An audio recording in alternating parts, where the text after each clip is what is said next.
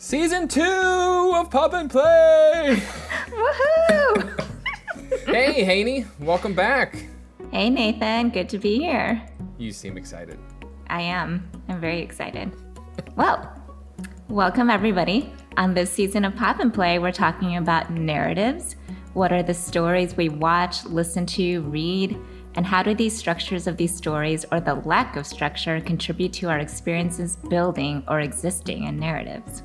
On this episode, we're talking role playing games.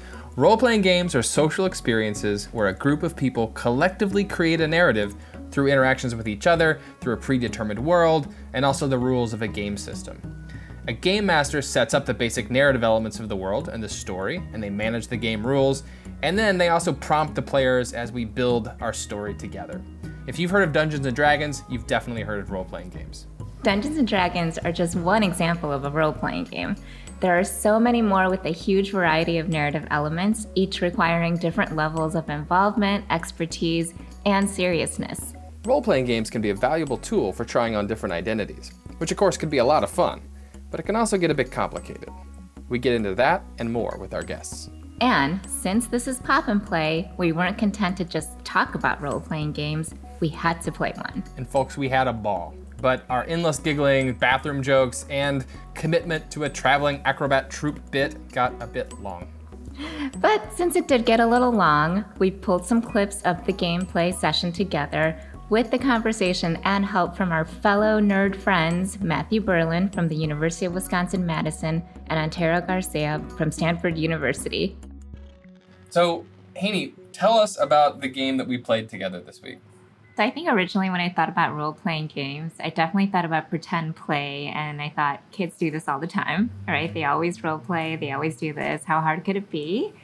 Um, but easy, right? yes, to my um, yes, to my shame, I realized that it was actually really hard. um, and in preparation for it, I actually watched a YouTube clip of Critical Role, and it was like a bunch of like expert professionals doing a role playing game, and it definitely discouraged me. I definitely had frozen in fear of failure during this whole thing. So we played Lady Blackbird. Um, so Lady Blackbird is pledged to be married to uh, royalty, I think, right? Um, and what she wants to do is escape to a faraway island to be with her lover. And so she hires this like smuggler ship and a crew of like outcasts and people like that um, to help her get to this island. Um, Haney, can you say a bit about what character you chose to play? So um, in preparation for it, we all had to pick a role. And so I actually don't remember who all the characters are, but I chose Lady Blackbird, who was the central main character of the story. and I was a little hesitant on whether or not I was going to choose her because I was afraid of what everybody else might think of me choosing the central character. Um, and who did you choose, Nathan? So the character I chose was Kale, uh, d- described as a burglar and petty sorcerer, first mate, and mechanic of the owl. I am very drawn to the sort of thiefy type characters for some reason, even though I'm I'm follow most most all the rules generally in my everyday life. But when I'm pretending, mm. I like to, to be the more kind of oh, like a rebel. You're a yeah, rebel. I try to put on a rebel identity just for pretend. I was think I was thinking about when we were doing our back and forth email chain. Everybody was very confident in what they chose. Yeah, that's right. We were we were all like very like, oh, of course I'm going to be this character. How could I be any other one? yeah, yeah. Okay, so now let's jump to the game. Antero played the role of Snargle, the goblin pilot, and Matthew acted as our game master. Our story, Lady Blackbird, begins with each of us trapped in a different part of our ship, with the bad guys, the Imperial Guard, looking for us. So, prior to what you'll hear next is when Lady Blackbird, played by yours truly, disabled the guards by releasing a lavender bomb to escape.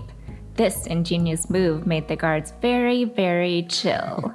and this clip picks up with each of us trying to sneak past the remaining guards to retake the ship. All right, the three of you together, how are you going to get the ship back? Come up with a plan and then it'll happen. I mean, Snargle, you're the you're the pilot. You know, do you have any ideas of how we can get a hold of this thing? So there is uh, there is a way we could hack into the the cruise control sensors that are directly below the bridge. The bridge? What, what, Absolutely. Yeah, sure. That's what it's called.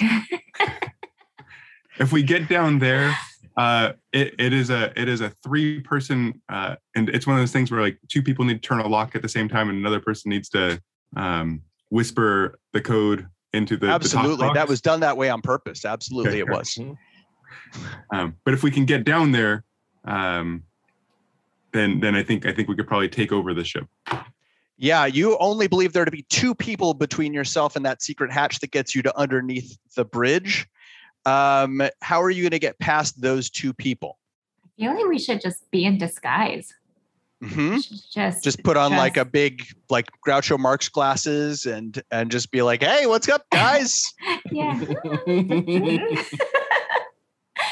uh, yeah, we should just stroll right in there. I mean, who knows? Great, that just happened. You walked up to the two guys, um, and they're like, "Wait, who are you? Those are. Why are you dressed in? Who are? What is? Are you? Were you passen? Were you passengers, Lady Blackbird? What do you do about them? What do you? How do you answer them? I don't. I just pretend I'm in a silent movie and I just keep walking and just keep confusing them.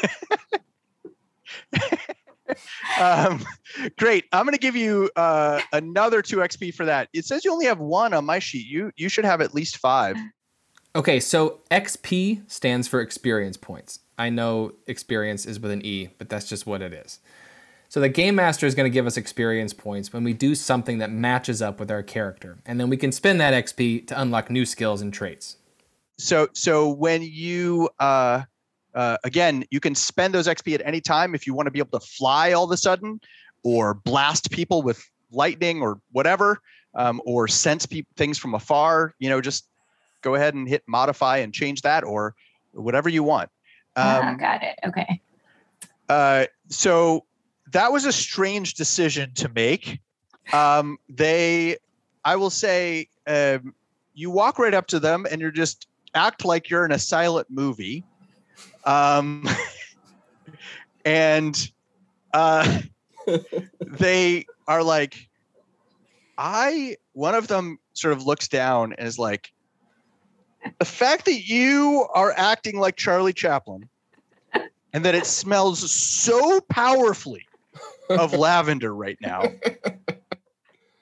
is I mean I cannot I don't know what's happening but I'll tell you what I feel right now which is okay. Like for the first time in a long time. Do you know what I mean? Like I took mm-hmm. like I'm feeling okay. I've got to go call my mom and one of them just sort of walks off. Uh, the other is less convinced. And he's like oh man. Uh so you're me. You the one who looks like me except for slightly greenish. Hmm. why are you me? Snargle? I think I kind of want to lean into the silent movie situation. mm-hmm. Uh, and when they give me the confused look, that's when I start pulling the invisible rope that's leading me away from them, kind of doing the, the mime version, and just look very confused while I'm doing it. I, I can't help but to have to pull this rope and walk away rather than engage in this conversation. I, I love everything about that too. Uh, you you can take two XP for that. Uh, Kale, what do you, what is your way? So one of them wandered off to go call his mom.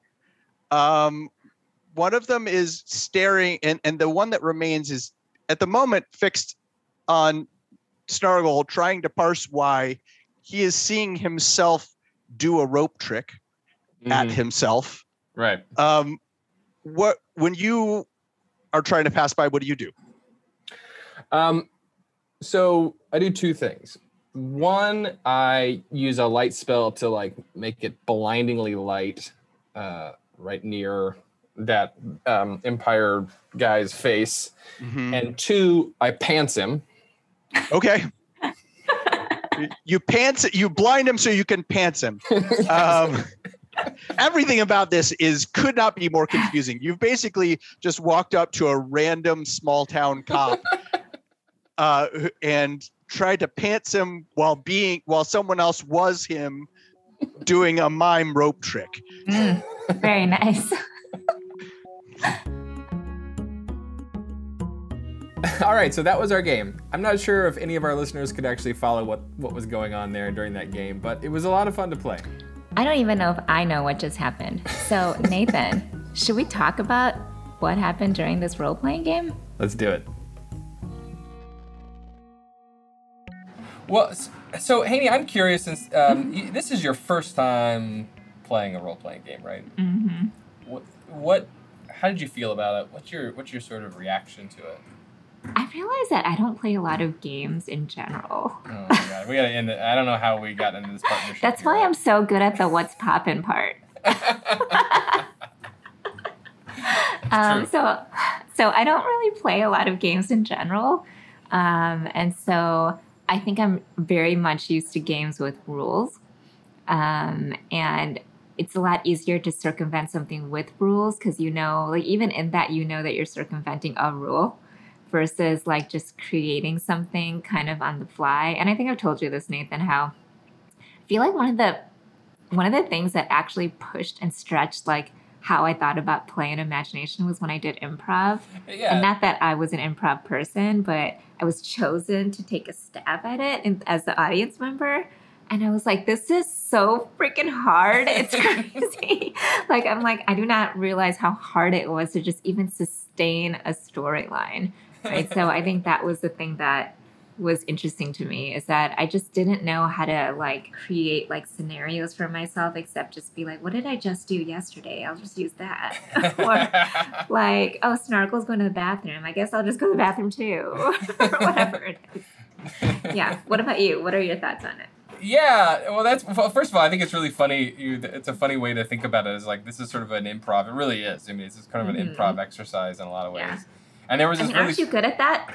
That's your I- jam. no, well, I mean, I've done it a lot in, in many years ago, but I, I wouldn't ever claim to be good at it. But it is stressful and it is really hard, right? Like it is like it, like you said, you can't just like assume you're going to pop up there and, and be great and funny or, or be able to kind of engage in something creative. You really do have to kind of think about it and, and be able to think quickly about it. Yeah. Um, I you know, r- related to that note, like it, I don't know if you remember this, but um, at the beginning of our game, it, it opened by by Matthew, our game master, basically saying, uh, "Haney, describe what you see around you." and you were like the very Uh-huh. first person that got called, and and and the the prompt was essentially like, "Tell us whatever you want to tell us," Uh-huh. which is which is so little constraint from which to build from Yeah. um, yeah, that seemed very stressful to me. You did a Yeah, you did yeah. a fine job. I don't even remember what I said. I. Um, I probably just imagined scene from Firefly. yeah, yeah. I was like, okay, I'll do this. dude. So is that imaginative or is that just poaching content? It's build it's building on other ideas. That's that's the, the polite way to say it. Yes. um, it's very- remixing. Oh, it's remixing. Yes. Yes. That's actually a theoretically sound. yeah, we could write a paper on remixing. We can't write a paper on stealing. We want to welcome back today Matthew Berland and Antero Garcia, and we're going to talk a little bit about role playing games and the line between imagination and play and all of those good things. So we're really thankful to have them on again as guests um, and ex- our expert guests, right, to tell us more about what game design and role play um, affords and gives us in our lives. Um, Matthew, can you tell us a little bit about who you are and what you're doing here? So uh, my name is uh, Matthew Berland. I'm an uh, associate professor at uh, UW Madison. I run the game design program uh, there. And Antero, who are you? Uh, I'm Antero Garcia. I profess at Stanford University. I'm excited. I'm excited to, to see what happens today. maybe I'll start with just this this feature, this sort of core feature of role playing games of of playing pretend.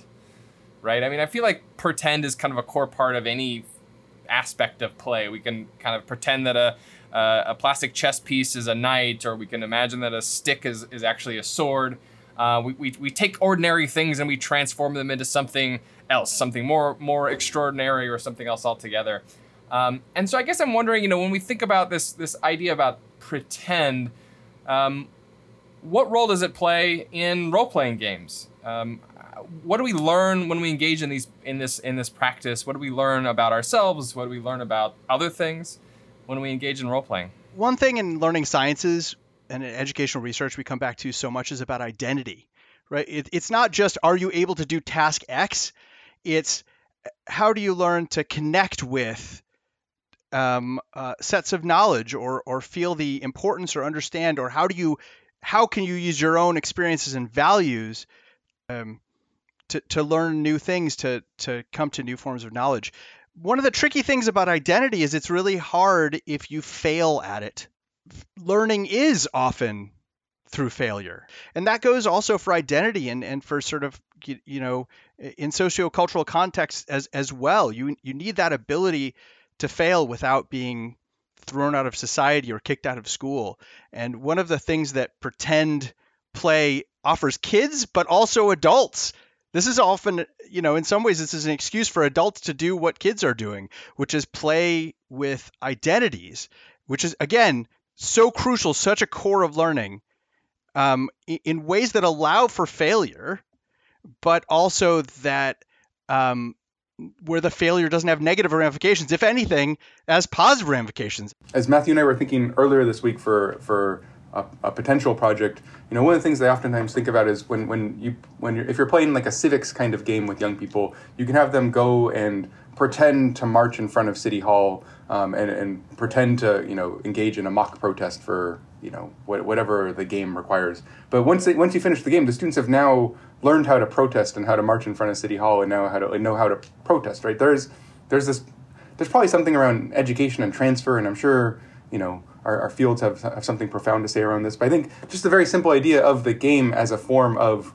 um, social, civic, academic growth, and, and that pretending is the foundational part of that feels kind of important to me. So I think one of the things that I'm thinking about too, that both of you are saying, is about how, you know, it's not necessarily the pretending that is the end goal, right? The end product, but it's what pretending and what any of these tools, right? Whether it's role play, whether you're going to do some kind of dramatic thing or whether you're playing a board game or whatever it is, like what that actually does for people. Um, and what it does for people is also like identities um, in the making, right? And trying out a bunch of identities. And just to throw a question out there, um, I'm also thinking about how some identities stick to people um, even if you're trying them out and rehearsing them, and some identities do not stick to people. Um, and I think about that with young kids, how that stickiness could be really detrimental to them. And I remember reading this one article about like how the kids in the classroom really loved playing monsters, right? And they would play it all the time. Um, and the interesting thing, part of it, is that a lot of the white kids could take those identities on and off right? Like they could be the monster during play, but then when play is over, they can resume whatever they decided they were and how they were going to move to the, through the world. And what she found was that a lot of the black kids, they were seen as monsters, right? Like they had this monstrous characteristic during pretend play. And for some reason, after that was over, it wasn't pretend anymore, right? And it's kind of like this unfair thing because they were just trying it out like all of us. Like we were trying out an identity and sometimes those identities stick to us. And I think on the reverse side, right, like some of us like to play out like a commanding whatever it is, and that gives us affordances, right? And then some of us, um, like me, if you're like a small Asian lady, somehow like it works like in a certain context, but people don't always see you like that. Like it's like taken on and off, right? Doesn't have sticking power or whatever it is. But I guess the question is like, what do we, how should we think about that or navigate that? Because I think both of you have such important points. And I totally agree that that is like really like the identity making is happening when we can have these free and flexible spaces of pretend play. Um, but then circulating around it are all these parameters right around our identities. That feel i think speaking to you know which identities stick right? That feels like you know this was this was a prototypical moment of this. Reminds there's a, another colleague here in the psychology department uh, steven roberts.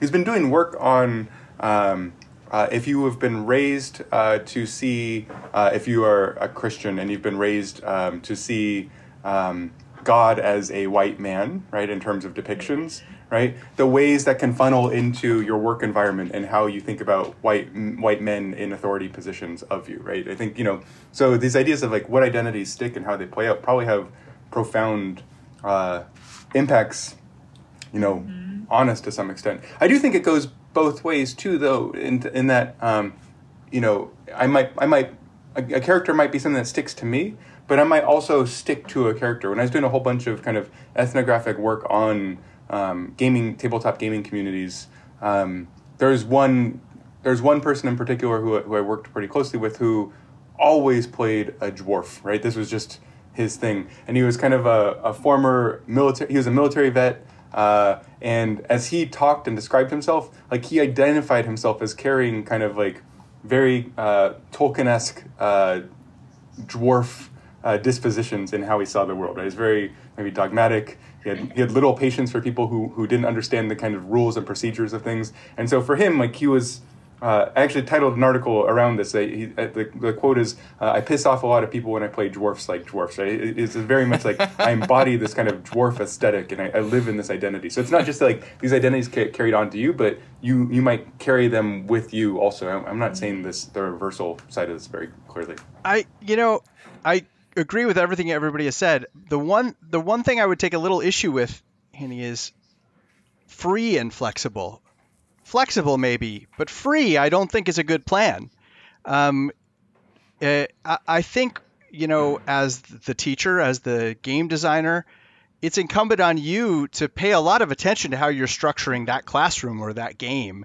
And if you are forcing a situation where all the black kids are monsters, that is bad.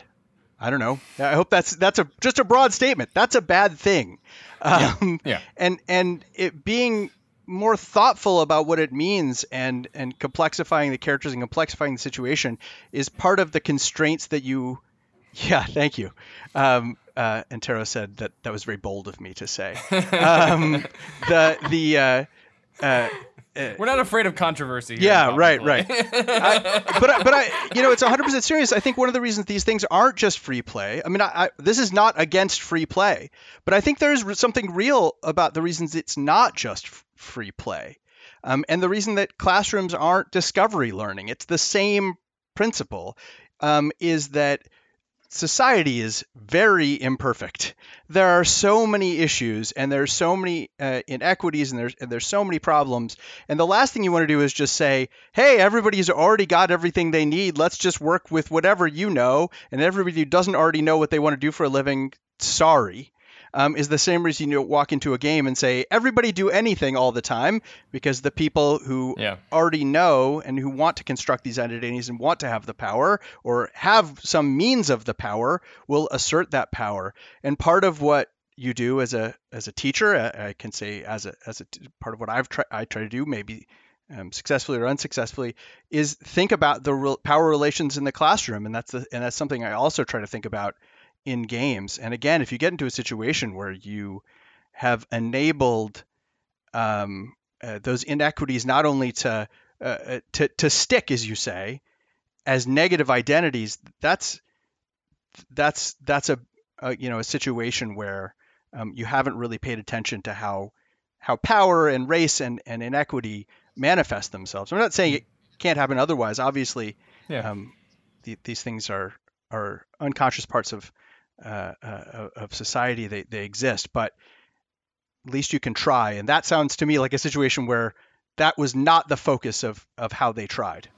That's such a i mean that is such an important point because and i think also an important point for like early childhood educators right? Because i feel like the pinnacle of how we think about play is like free play right? And i think you're right that that play doesn't can't always be like this free everybody does everything play you know and i think what you're talking about is like alluding to that there's like not necessarily rules but maybe conditions around like how to make equitable or how to create spaces of equitable play right where everybody can have participate and contribute and experiment right with these identities that they want to try out Um, and so I'm wondering if you have comments on like what are the conditions? Well, I was actually I was going to pose this to you, Matthew.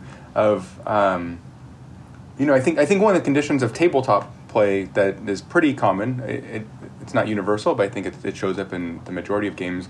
Is having some kind of facilitator, some kind of game master or dungeon master. As much as you pointed to this game, like much, much, much of the action is, is dependent on the players and, and you kind of respond to it, you are also still guiding us to some extent. And I guess I'm curious if you want to speak to whatever this, I, am going to call it game master, right? But whatever the game master's role, also master in that title probably can do a lot of work in terms of unpacking on this too. I don't know, Matthew, if you, if you have thoughts around that. Like, what constraints can a GM add to make a situation more equitable or more conscious of power? I mean, I don't know that I'm the best person to answer that question, but I can just say trying to be conscious of it at all at all times is goes really far. Um, and just trying to sort of see where it pops up and see where it doesn't. I've been in a lot of games over the years where people have repeated words that s- sort of are connotatively, if not denotatively, problematic that come from um, fantasy tropes, right? Even the fact that D&D Dungeons and Dragons has historically used the term race to describe uh, different like drag dragons uh, uh, versus humans.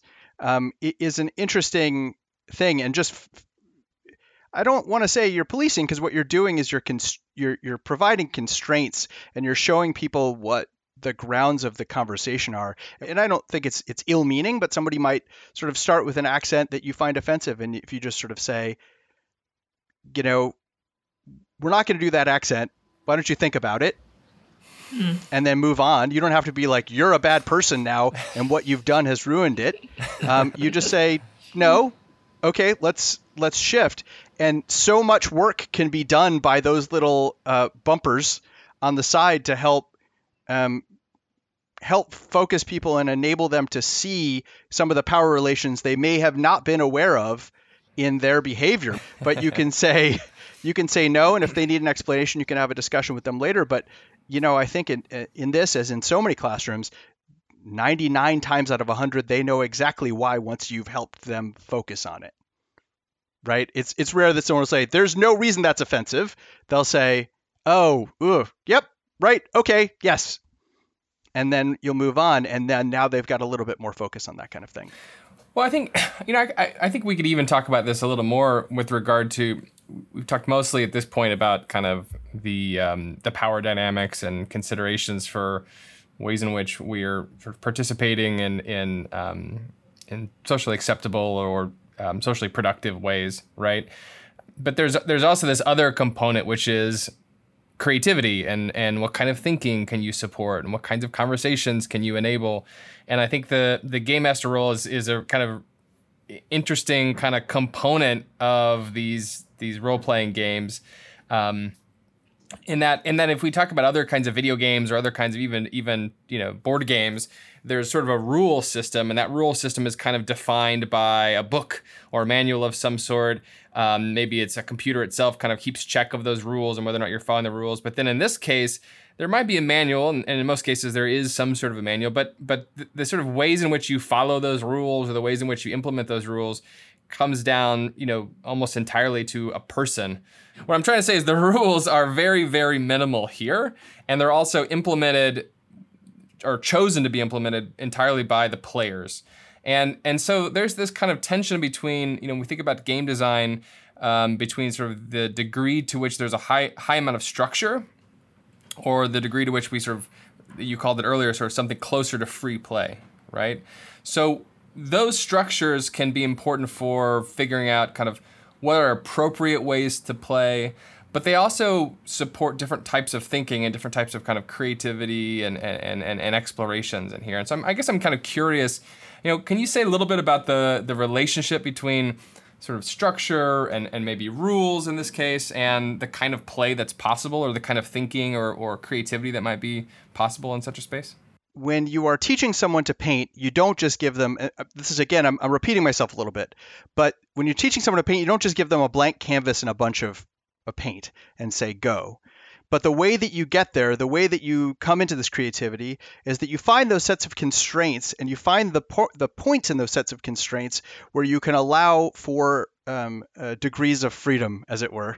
I guess the answer is I, I always try and I, would rather err on the side of too many constraints um, in general, um, and then figure out where we can break those constraints. When I'm making a game or, or teaching a class, I'm happy to break constraints. It's easy to do that. It's hard to go the other way um, after you've let all the sheep out of the pen.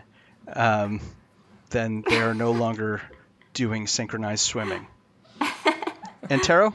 They, those values are never neutral um, within a game or within a schooling setting. And so, just to go back to Matthew, like the, the painting example, I agree that if I want to know how to paint in a way that is uh, read as being a painter, then I probably need to start with particular kinds of formal constraints. but if I want to paint but only use paper clips and never actually touch a canvas or use what people imagine as paint, then I probably don't want to go with those constraints. I probably want to reimagine painting anew um, using only what you can find in like the, the paperclip aisle of a Staples or something like that. I got I think there's a way to think about you know um, the possibilities of you still need constraints. I, I, think I think that's the point. I, I, I was pulling up this quote from um, Stravinsky, uh, who talks about the abyss of freedom. Right, that like this is this is a, a terrible you know that the challenge of freedom is um, that it, it, it's it's the limit the limit the, it is limitless, which means it is it is terrible terrible and um, not useful.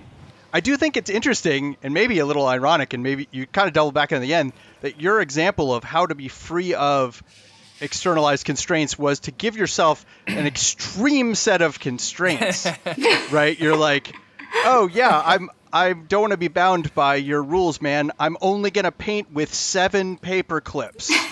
You're like, okay, sure.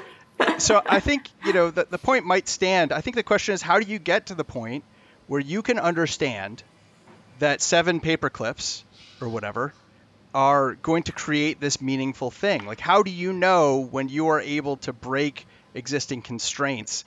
I had this vision of, you know, I was working with my ninth graders, and I had this vision of them reimagining our classroom. Right, we were going to like literally redesign the space, and so I spent uh, the whole morning on the first day of school. Right, so I, spent the whole morning moving out all of the furniture out of out of my classroom. Like, it just put it all in the hallway, which probably was a safety hazard in retrospect. Um, but first day, first period, these kids who'd never been in high school walk into this empty classroom and you know this teacher who they've never met before is like students this is your space you can do whatever you want with it make the classroom right and they, they all looked at me and we had to stand off for a while and then after a while they just kind of like slumped their shoulders went out in the hallway brought all the brought all the desks in and put them in rows right like, like is this is this you want to put your goddamn furniture back in the classroom right they, they basically recreated you know they recreated the classroom as they as they knew it was supposed to be right as the you know uh, and so, we, like where you can push on these boundaries uh, is both there. There are existing boundaries, but it also means you can you can learn and push on those over time, right? Like there's ways I probably could have modeled these clearer over time mm-hmm. um, than than just say on the beginning. Let's let's redesign space, right? In this in, in this very problematic way on the first day. Mm-hmm. What a what a delightful moment for a new teacher though, right? Like just perfectly encapsulates this like, yes, we're going to break the rules. We're going to change things crap, that's not how any of this works. Mm-hmm. Yeah. Yeah, not even a little bit.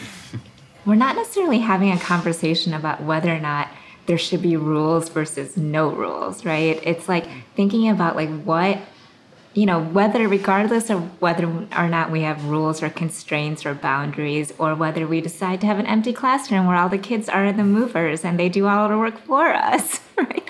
like, it's not just about that, right? It's about like what does that afford us? Like, what are the questions that get raised? Like, what's what are the possibilities through that? Like, what does it do or not do for our imagination? And maybe that's the question that we should be asking as teachers or as educators or as people in the classroom, right? That we shouldn't be arguing about what the rules are and whether or not we should have them, right? Because no one here is arguing that we should or should not, um, but that we should think about like what if, right? What does it do um, for the boundaries of the classroom and for people in it? What a, what a great uh, way to sort of summarize that conversation. Um, I love it. So, kind of what if and the ways in which these role playing games give us space and, and give us um, freedom to kind of push on the, the nature of, an, of, a, uh, of where we are and what we could be and what we could create together and, and how rules play into that. That's fantastic. thank you very much, Antero and Matthew, for for both playing Lady Blackbird with us and also helping us try to make sense of what the hell we just did and why that was worth doing. And and um, that was great. Thank you guys. Thanks for listening to Pop and Play, and thanks to Matthew and Antero for joining us.